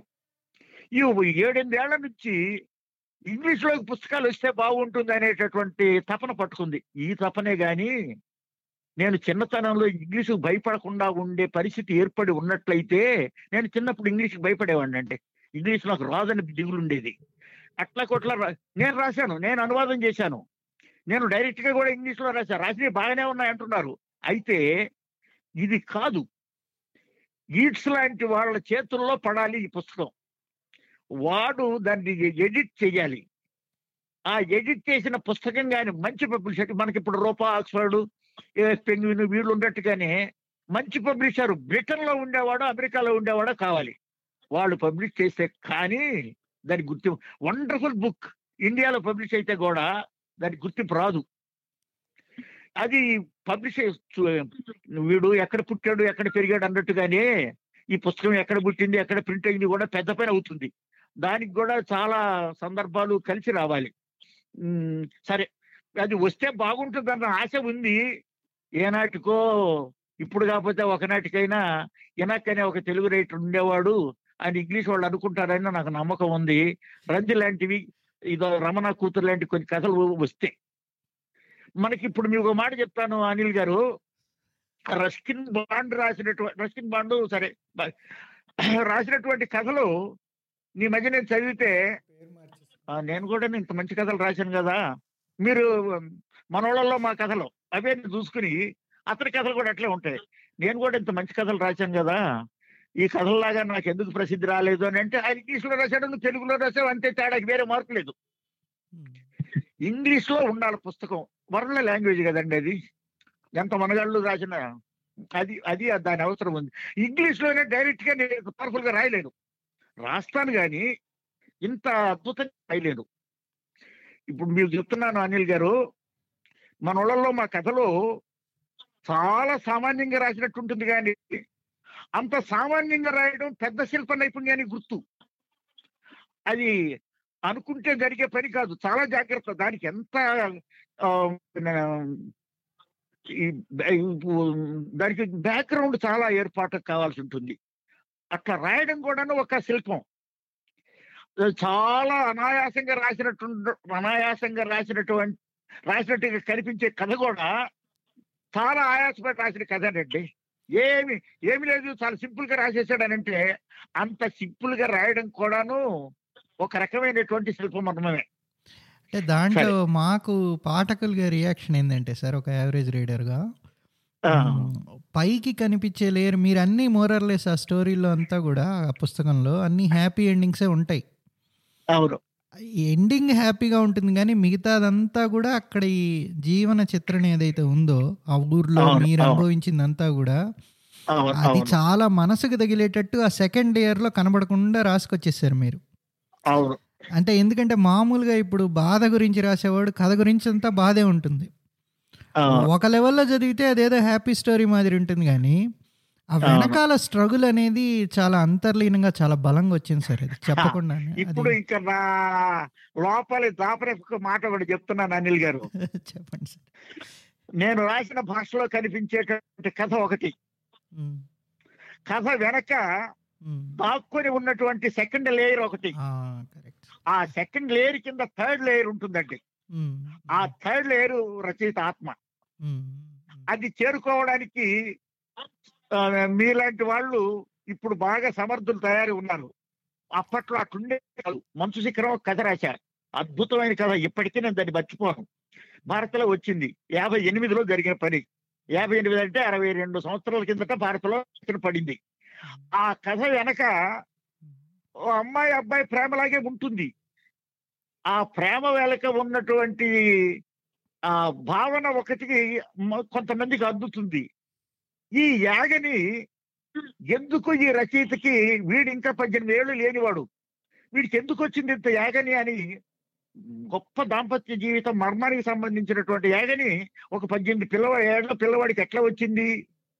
అది చేరుకోవడానికి అది అది చూసిన తర్వాతే ఇతని సాహిత్యం భవిష్యత్తులో మంచి సాహిత్యం వస్తుంది అని నార్ల వెంకటేశ్వరరావు గారు లాంటి వాళ్ళు అనడానికి వీలయ్యింది ఇప్పుడు ఆ, వాళ్ళు ఎదురు పరిగెడుతున్నారు పడ్డారు ఇద్దరు లేచారు వెళ్ళిపోయారు లాంటి కథ రాస్తే కాలక్షేపం అవుతుంది. కథ వెనక జీవితం యొక్క అద్భుతమైనటువంటి దశలు రావాలి. ఆ దశలు రావడానికి వెనక ఇంకా ఒక ఆర్తి ఉంటుంది. ఆ ఆర్తి వస్తే తప్ప ఆ ఆర్తి అవతల వాడికి అందితే తప్ప ఆ కథ విజయం కాదండి. కథ మాత్రమే కాదు. గుడిలో కూడా. వాటి కంటిన్యూషన్ ఇంకా మూడు కథలు ఉన్నాయండి అలుసు. ఒకటి. రాయలు ఒకటి ఎంకియా ఒకటి. దీని కంటిన్యూషన్ అవి ఇంకోటి సార్ ఇది కోర్ని తిరణాల కథ అంటే కోరి తిన్నారు అందరదే అందులో అదే అంటే మీరు ఎక్కడ పాజిటివిటీ అనేది లూజ్ కాకుండా రాశారు సార్ అంటే ఆ పిల్లవాడు గుడిలోకి వెళ్ళాలి ఎంత బలంగా. అనుకుంటే పరిస్థితులు కూడా దానికి తగ్గట్టు అనుకూలించాయి అనమాట అంటే ఎంతో ఇప్పుడు ప్రతికూల పరిస్థితులు ఉన్నాయి. అనుకూల పరిస్థితులు ఉన్నాయి. ప్రతికూల పరిస్థితుల్ని కాదని అనుకూ అనుకూల పరి- పరిస్థితుల్ని అనుకూలం చేయడానికి పూజారి గారు కానీ వాళ్ళ అబ్బాయి గాని సంకల్పించడానికి వీడు పడుతున్నటువంటి వేదన ఒకటి వాళ్ళ హృదయానికి తాకింది. లేకపోతే అక్కడ నేను దేవుణ్ణి చూసిన వాడిని అని వాడు గర్వపడేవాడు కదా పిల్లవాడు. దానికి దానికి ఆను అంటే సానుకూలమైన పరిస్థితులు రావాలి. సానుకూలమైన పరిస్థితులు రావడానికి నెగిటివ్ కాకుండా చూసుకోవడం నేను ఖచ్చితంగా నేర్చుకున్నా. సానుకూలం అవుతుందా లేదా అన్నది పక్కన పెట్టండి. ఏ సామాజికమైన పరిస్థితులు నాకు నెగిటివ్ కాకూడదు అనేటటువంటి తీక్షణమైన సంకల్పం నాకుంది. అదృష్టం కలిసి వస్తే అవి పాజిటివ్ అవుతున్నాయి. అవితే నేను అదృష్టవంతుడి కథ సార్ ఇది పొలి కథ కూడా దాంట్లో. దాంట్లో. నేనైతే ఆ పోతరాజు క్యారెక్టర్ని మిమ్మల్నే చూశాను అంటే ఆయన చెప్పే మంచి చెప్పే విధానం కానీ ఎదుర్కొనే విధానం మనం. చదువుల ద్వారా అభివృద్ధి అవును. చదువుల ద్వారా అవును. గొప్పవాళ్ళమై ఎదుర్కోవాలి అని ప్రతి. సెంటెన్స్ ప్రతి ప్రతి మాట ఆయన చెప్పిన అంటే పోతరాజు అంటే తిరునాళ్ళ రోజు జరిగే తిరునాళ్ళ రోజు ఓ.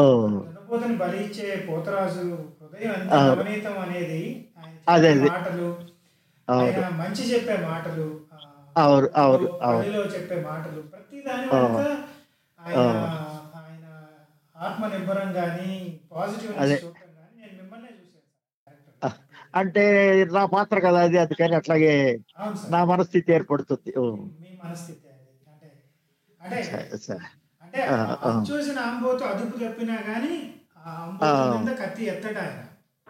అవును అవును అవును అవును. ఆహా తర్వాత అందులో కథలో ప్రాణం లాస్ట్కి బియ్యం ఊరు మీద చల్లుతూ సక్రమంగా బతకండి అని మాత్రమే అనేటటువంటి శక్తి అతనికి గొప్పది. అంత వేదన నుంచి మీరు బాగా బతకండి. ఇంకొక హింసించొద్దు మీరు హింసకు గురి కావద్దు అనేటటువంటి సందేశం ఇవ్వడం గొప్పది. అది అది. మీరు ఇందాక. అంటే పద్దెనిమిది ఏళ్ళలో పిల్లవాడు ఆ, సాంసారిక మార్మ మా- మర్మాన్ని తెలుసుకొని రాసిన కథ అన్నారు కదా. ఇంకో కథ సార్ మీరు చాలా లైటర్ ఫీల్గా అనిపిస్తుంది. ఇదేం న్యాయం అని చెప్పి. బ్రాహ్మణ కుటుంబము ఒక క్రిస్టియన్ కుటుంబం పక్క పక్కనే ఉంటారు డానియల్ గారు శాస్త్రి గారు. ఆ, డానియల్ గారు శాస్త్రి గారు. వాళ్ళ ఫ్రెండ్స్ ఆ. అంటారు. మధ్యలో ఉంటారు. ఊరికేం. బాధ? వాడిద్దరు వాడిద్దరు పిల్లలు ప్రేమలో పడి వాడి పెళ్ళి చేసుకుంటే మీకేం బాధ? అంటే వాడు సఖ్యంగా ఉండటం ఇదేం న్యాయము అన్నట్టు ఊరోళ్ళు చూస్తుంటే అది అది నాకైతే అది అంటే నా- నాకు ఆ, ఆ బిట్టు చూసే శుభాకాంక్షలు మూవీ వచ్చిందేమో అని కూడా అనిపిస్తుంది సార్. ఆ కథ మీకు ఎక్కడ దొరికింది?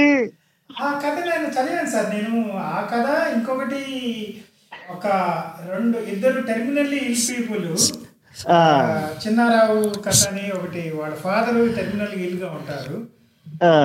ఒక ఆవిడ మతి స్థిమితం తప్పిపోయి ఆ చుట్టుపక్కల తిరుగుతుంటే వాళ్ళు ఆవిడని తీసుకొచ్చి ఆమెకు సేవలు చేసి గురు గుర్తు గుర్తు కథ.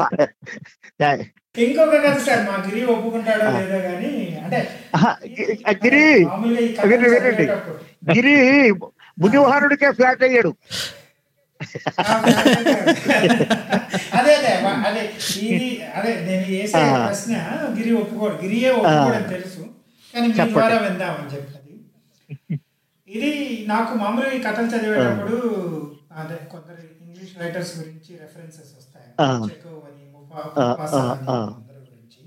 నేను చాలా కష్టపడ్డాను సార్ ట్రై చేశాను. చదవదాము అంటే అంత కొంత ఇంగ్లీష్ తెలిసి కాకపోతే కష్టమైన పదాలను డిక్షనరీ పెట్టుకొని అంటే కథ చదవడానికి. పదాలు తెలియకపోయినా కథ తెలుస్తుంది అంటే అతనికి అడ్వాంటేజ్ ఉంది. అడ్వాంటేజ్ ఉంది. కానీ నాకు సార్ నేను ఎంతసేపు ఏ ఇంగ్లీష్. ఒక ఇరవై పేజీలు ముప్పై పేజీలు చదవగలను ఆ తర్వాత నాకు ఆ నేటివిటీ ఆ నేటివిటీ ఉండదు. అయితే మీరు కానీ ఇప్పుడు హండ్రెడ్ ఇయర్స్ ఆఫ్ సాలిట్యూడ్ తీసుకోండి. బతుకులేదు గదరగోళంగా ఉంటుంది. But life in its naked form వచ్చేసరికి ఊరే నాయనో జీవితం ఇట్లుంటుందా అని మనం ఆశ్చర్యపోయే పరిస్థితులు వస్తాయి. అట్లాంటివి ఇప్పుడు నేను థామస్ హార్డీ నేను చాలా చిన్నతనంలో చదివా. ఆయన పుస్తకాలు చదివినప్పుడల్లా ఆ నేటివ్ ఎలిమెంట్ బాగా కనిపించేది. థామస్ ఆడి కూడా మీరు చదవగలరండి. ఇండియన్ అట్మాస్ఫియర్ కనిపిస్తుంది మీకు. చాలా బాగుంటుంది అది. అంటే థామస్ ఆడి ఇప్పుడు ఏమైందంటే అరవై డెబ్బై ఏళ్ళకు పూర్వం ఫ్రెష్ ఇప్పుడు ఫ్రెష్ కాదు. ఇప్పుడు ఫ్రెష్ ఇదిగో ఈ- ఈ గార్చే పుస్తకం చదవచ్చు. హండ్రెడ్ ఇయర్స్ ఆఫ్ సాలిట్యూడ్ చదవడం దొరికితే ఎక్కడన్నా. ఇప్పుడు మనం ఆఫ్రికన్ స్టోరీస్ చదువుతూ ఉంటే ఆఫ్రికన్ రైటర్స్ స్టోరీస్ ఉంటాయి చూడండి. అను చెప్పి ఇది చదువుతాం అనుకోండి. చదివితే వాళ్ళ జీవితాలు ఇట్లున్నాయి అని అనిపిస్తుంది. వాళ్ళు ఇంత పరిస్థితిని అర్థం చేసుకోలేని దశలో ఉన్నారు అని అర్థమవుతుంది. అయినా స్ట్రగుల్ పడుతూనే ఉన్నారు అని తెలుస్తుంది. ఈ హంగర్ బాగా తెలుస్తుంది. డిస్క్రిమినేషన్ బాగా తెలుస్తుంది. ఫండమెంటల్ హ్యూమన్ వాల్యూస్ కొన్ని ఎప్పుడు అందరికీ తెలుస్తాయండి. అవి ఇప్పుడు మన ఊళ్ళో రైలు ఇరవైకి ఇరవై ఐదు కిలోమీటర్ల వేగంతోనే పోతుంది అంటే వాడికి చికాకేస్తుంది కానీ అది ఆ పరిస్థితులు అక్కడ ఉండే వాతావరణము అక్కడ ఉండేటటువంటి అది అర్థమై చేసుకోవడానికి వాడు ప్రారంభిస్తాడు. ప్రారంభించినప్పుడు ఇందులో ఏమిటంటే బేసిక్గా ఉండేటటువంటి హ్యూమన్ స్ట్రగుల్ అని వాడికి బేసిక్ హ్యూమన్ స్ట్రగుల్ రావాలండి. ఇప్పుడు మన మన వాళ్ళు చాలా మంది కథల్లో గొప్పతనం అంతా వాళ్ళ మాటల్లోనే ఉంటుంది. గొప్పతనం మాటల్లో ఉంటే కథ మీకు నచ్చదు ఇంకొక భాషలోకి వెళితే. జీవితం ఉంటేనే ఆ భాషలో అర్థం అవుతుంది గొప్ప హాస్యం రాసే కథలు మనకు చాలా ఉన్నాయి. మీరు ఏమైనా కండి ఆ కథ అవతల వాళ్ళకి అందం. హాస్యం ఈ మాట అది కూడాను భాష మీద నిలబడిన హాస్యం తెలియదు మీకు కన్యాశుల్కం అవతల వాళ్ళకి మంచి పుస్తకం అని ఎప్పుడు అనిపించింది అని అంటే ఈ agony of economy in accordance with social customs exchange ఉందే అక్కడికి వచ్చేసరికి వాళ్ళు పట్టుకుంటారు. గిరీశం గారు వాళ్ళకి ఏం పెద్ద లెక్క లేదు. మధురవాణి వాళ్ళకి ఇష్టం గుచ్చమ ఇష్టం ఇట్లా ట్రాన్స్ఫర్మేషన్ వాళ్ళకి తెలుస్తుంది. గిరీశం మనకి బ్రహ్మాండమైనటువంటి నాయకుడు. వాడికి ఏం ఒత్తు పట్టదు అతనికి. అతని అతని గొప్పతనం అంతా మాటల్లోనే ఉంది. రామప్ప పంతులు గొప్పతనం అంతా మాటల్లోనే ఉంది సౌజన్యరావు దగ్గరికి వచ్చేసరికి మంచి కనిపిస్తాడు. మాటల్లో సంభాషణల్లో ఉండిపోయేటటువంటి విషయాలు ఈ భాషాంతరీకరణం జరిగేసరికి ఈ గొప్పతనం ఏమి రాదండి అక్కడ. ఏది వస్తుంది అంటే మనం ఏ జీవితం ఈ రచనలో నిక్షిప్తం చేశామో అది మాత్రమే బయట జీవితం చూడడం ప్రారంభిస్తే ఎవడైనా ఎవడి జీవితం చూస్తున్నా? సానుభూతో కోపమో లేకపోతే కసో ఏదో పుట్టడం ప్రారంభిస్తే ఆ పుస్తకం సక్సెస్ అండి. ఒక పుస్తకం చదివితే కోపం వచ్చినా కానీ సక్సెస్ ఏ పుస్తకం. ప్రేమ వచ్చినా సక్సెస్ ఇప్పుడు మనం ఆ, గొప్ప అయినటువంటి రచనల్లో చాలా గొప్ప ఇప్పుడు శాకుంతలమే తీసుకోండి.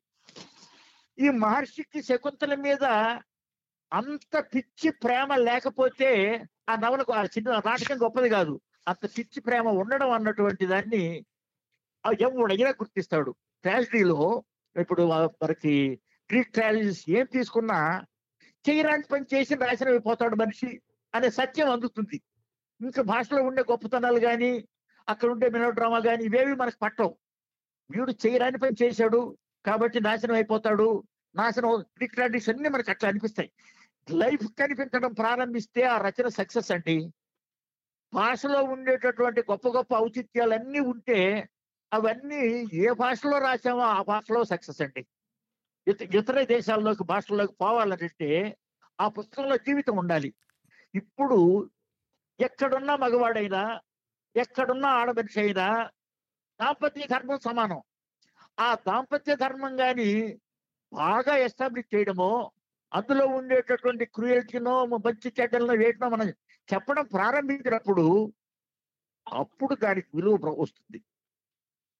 మానవ జీవితాల్లో మానవ సంబంధాల్లో జీవితం యొక్క యాథార్థ్యం కావాలండి అది ఏ భాషలోకి వెళ్ళినా ఆ భాషలో నిలుస్తుంది. భాషలో ఉండే గొప్పతనం మీద నిలిచినటువంటి రచనలు అనువాదంలో నిలవు. ఇప్పుడు మునివాడికి నరసింహారావు గారి హాస్యం ఉంది. అద్భుతంగా తెలుగులో సక్సెస్. భానుమతి రామకృష్ణ గారి అతని గురించినటువంటి గొప్ప సెటైర్ ఉంది. తెలుగులో అద్భుతమైన సక్సెస్ ఇంకో చోట పనికిరాదు అది ఇంకో. చోట ఏముండదు. మాక్సిమం ఏం తెలుస్తుంది అంటే అత్త కోడలు నేర్పిస్తుంది కోడలు కూడా ఎప్పుడన్నా అత్తని ఏడిపిస్తుంది అని మాత్రమే అనుకుంటాడు అవతల వాడికి ఏమి తెలియదు అతనికి. అత్త ఆవగాయ కూర అత్త ఆవగాయ పచ్చడి అవతలవాడికి ఏమంత హత్తు పట్టదండి అట్లా మన నేటివిటీ మాత్రమే ఉంటే ఉండొచ్చు. విజయవంతమే. మన నేటివ్ లాంగ్వేజ్ మాత్రమే బేస్ చేసుకుంటే ఆ రచనకి ఆ భాషాంతరీకరణ జరిగినప్పుడు దాని అంత సక్సెస్ఫుల్గా మనకు కనిపించదు. ఇప్పుడు మనకి ఊహేంద్ర భార్యకి ఆమె జుత్తుంది. ఆమెకి హెయిర్ ఆయిల్ పౌడరు సబ్బులు తలకి సోపు ఇవన్నీ తీసుకెళ్దాము. ఈ పేదరికంలోనైనా ఆయన ఆనందింపజేయడానికి తీసుకుందాము అని అనుకున్నాడు. ఇట్లాంటి ప్రేమ ఎవరికైనా ఇష్టం అవుతుంది. ఆమె మా ఆయనకి సమయానికి అనుకూలంగా ఉండాలి అది చేయాలి ఇది చేయాలని ఆమె ఒక గిఫ్ట్ బాగి కథ పేరు గిఫ్ట్ ఇస్తుంది. ఈ ఇవ్వడానికి ఆమె జుత్తు అన్ని తెచ్చుకొచ్చి ఇస్తుంది ఇద్దరికి ఆమె జుత్తు కోసం ఏమోనో ఈ ఎన్ని అద్భుతమైనటువంటివన్నీ అతను కొనుక్కొచ్చాడు. ఇక్కడ వాళ్ళిద్దరికీ ఒకరి మీద ఉండే ప్రేమ ఒకరు ఒకరి కోసం చేసినటువంటి త్యాగం ఆ కథ ప్రపంచంలో ఏ భాషలో ఉన్నా అక్కడ విజయవంతంగా ఉంటుందండి. అది భాషతో సంబంధించింది కాదు జీవితంతో సంబంధించింది.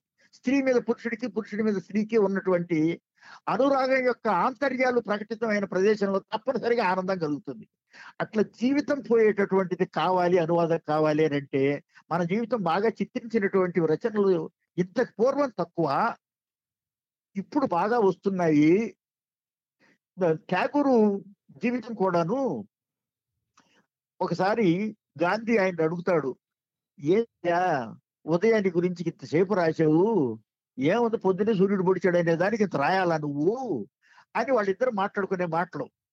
అప్పుడు ఠాగూర్ ఒక మాట అడుగుతాడు ఆయన్ని మీరు దయచేసి రేపు తూర్పు కొంచెం తెల్లగా అవుతున్నప్పుడు కొద్ది కొద్దిగా కిరణాలు వస్తున్నప్పుడు ఎక్కువ కిరణాలు వస్తున్నప్పుడు సూర్యుడు కొంచెం కొంచెం బయటపడుతున్నప్పుడు సూర్యుడు బాగా బయటపడినప్పుడు అది చూస్తూ ప్రకృతిలో వచ్చే మార్పులు చూడండి.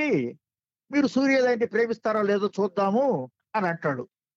ఆ తర్వాత అది నువ్వు ఇవన్నీ చూడగలుగుతున్నావు కాబట్టి సూర్యోదయాన్ని మాత్రమే కాదు నువ్వు ప్రేమించింది సృష్టిని ప్రేమించావని మెచ్చుకుంటాడు గాంధీ ట్యాగూర్ని మనకి ప్రకృతిని పరిసరాలని బాగా కానీ మనం తేగలిగితే రచనలోకి అది ఏ భాషలోనైనా ఎంత రాజకీయంగా నేషనలిజం మీద పడి దొర్లుతూ ఉన్న బ్రిటిష్ వాళ్ళని ఎల్లగొట్టాలి భారతీయులు రక్షించాలి అనుకునేటటువంటి మనిషికైనా సూర్యోదయం ప్రాణోదయం లాగా ఉంటుంది.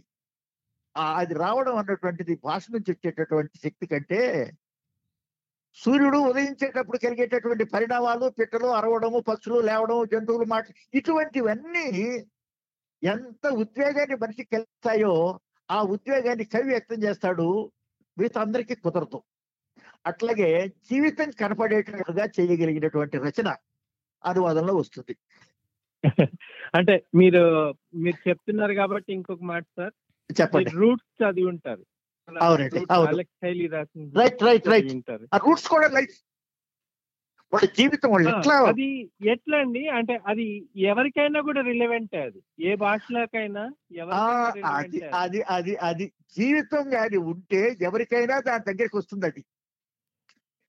ఇప్పుడు నేను గిఫ్ట్ ఆఫ్ బ్యాగ్ చెప్పాను కదా. గిఫ్ట్ ఆఫ్ బ్యాగ్ ఏ స్త్రీ పురుషులకు సంబంధించిన విషయం చెప్పండి. ఓ హెన్రీ కదా. ఏ. ప్రపంచంలో ఏ Universal. భార్య భర్తకైనా ఒకరి మీద. ఒకరికి అనురాగం ఉండి వాళ్ళకు ఉండేటటువంటిది వీడు త్యాగం చేసేటటువంటి పరిస్థితి వచ్చినప్పుడు ఎవరికైనా ఇప్పుడు రూట్స్ సెవెన్ జనరేషన్స్గా వాళ్ళు ఎట్లా ప్రారంభం అయ్యారు ఎట్లా వస్తా ఉన్నారు ఎటువంటి మార్పులు వస్తా ఉన్నాయి చదివితే ఏడు తరాల పూర్వం మా తాత ఆ ముత్తాత తాత మా నాయన నేను నా పిల్లలు ఇట్లా అయ్యామనేది చూసుకుంటే ఎవరికైనా అప్పీల్ అవుతుంది ఎవరికైనా అప్లై అవుతుంది. అది గొప్ప పుస్తకంగా మనం గుర్తిస్తామండి.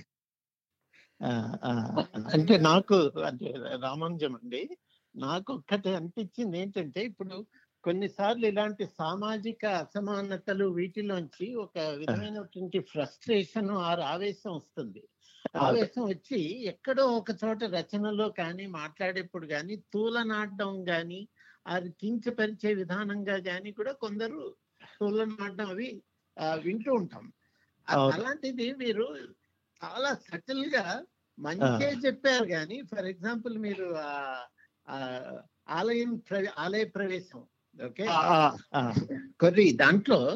మీరు అక్కడ ఆయన అర్చ ఆ పూజారి పంపాలని ఉంది ఆయనకి కానీ సాంప్రదాయాన్ని ఆచారాన్ని పాటించ కాపాడాలి కదా? వదిలేశారు మీరు దాన్ని. అక్కడ అంతే తప్ప. ఆయన్ని ఎందుకు పంపరు ఆలయంలోకి? ఆ విప్లవాత్మక భావజాలం కాస్త ఆవేశం ఎక్కడ ఏం చూపించాలండి. అది చాలా చాలా హ్యాపీగా అనిపించింది. ఎందుకంటే కొందరితో మనం ఇంటరాక్ట్ అవుతుంటే వాళ్ళు ఆ. ఆవేశం మీకు కనిపిస్తుంది వాళ్ళకి. అరే. ఇలా తక్కువ చేశారు సమాజం మమ్మల్ని తక్కువ చేసిందనో ఆరు నన్ను తక్కువ చేసిందో అన్నది ఎక్కడ మీరు చూపించలేదు. ఈ మూడు. కథల్లో కూడా అవును అవును. చేరుక తేనె గారెలు అదే ఆ గారెల్లో కూడా నేతి. గారెలు. ఎండ్ ఆఫ్ ఇట్ ఆవిడ వచ్చి గారెలు ఇచ్చింది అమ్మ అమ్మే కదా అని వదిలేశారు అక్కడ. అంతే తప్ప అక్కడి అక్కడికి మొదట్లో ఆవిడ ఆవిడ కోప్పడే విధానం ఆవిడ తిట్టే విధానం అవి రాసినా గానీ మీరు చివరిలో ఆ కంక్లూజన్ అది చాలా ప్లెజెంట్గా అనిపించిందండి. అవు- అవును అవును.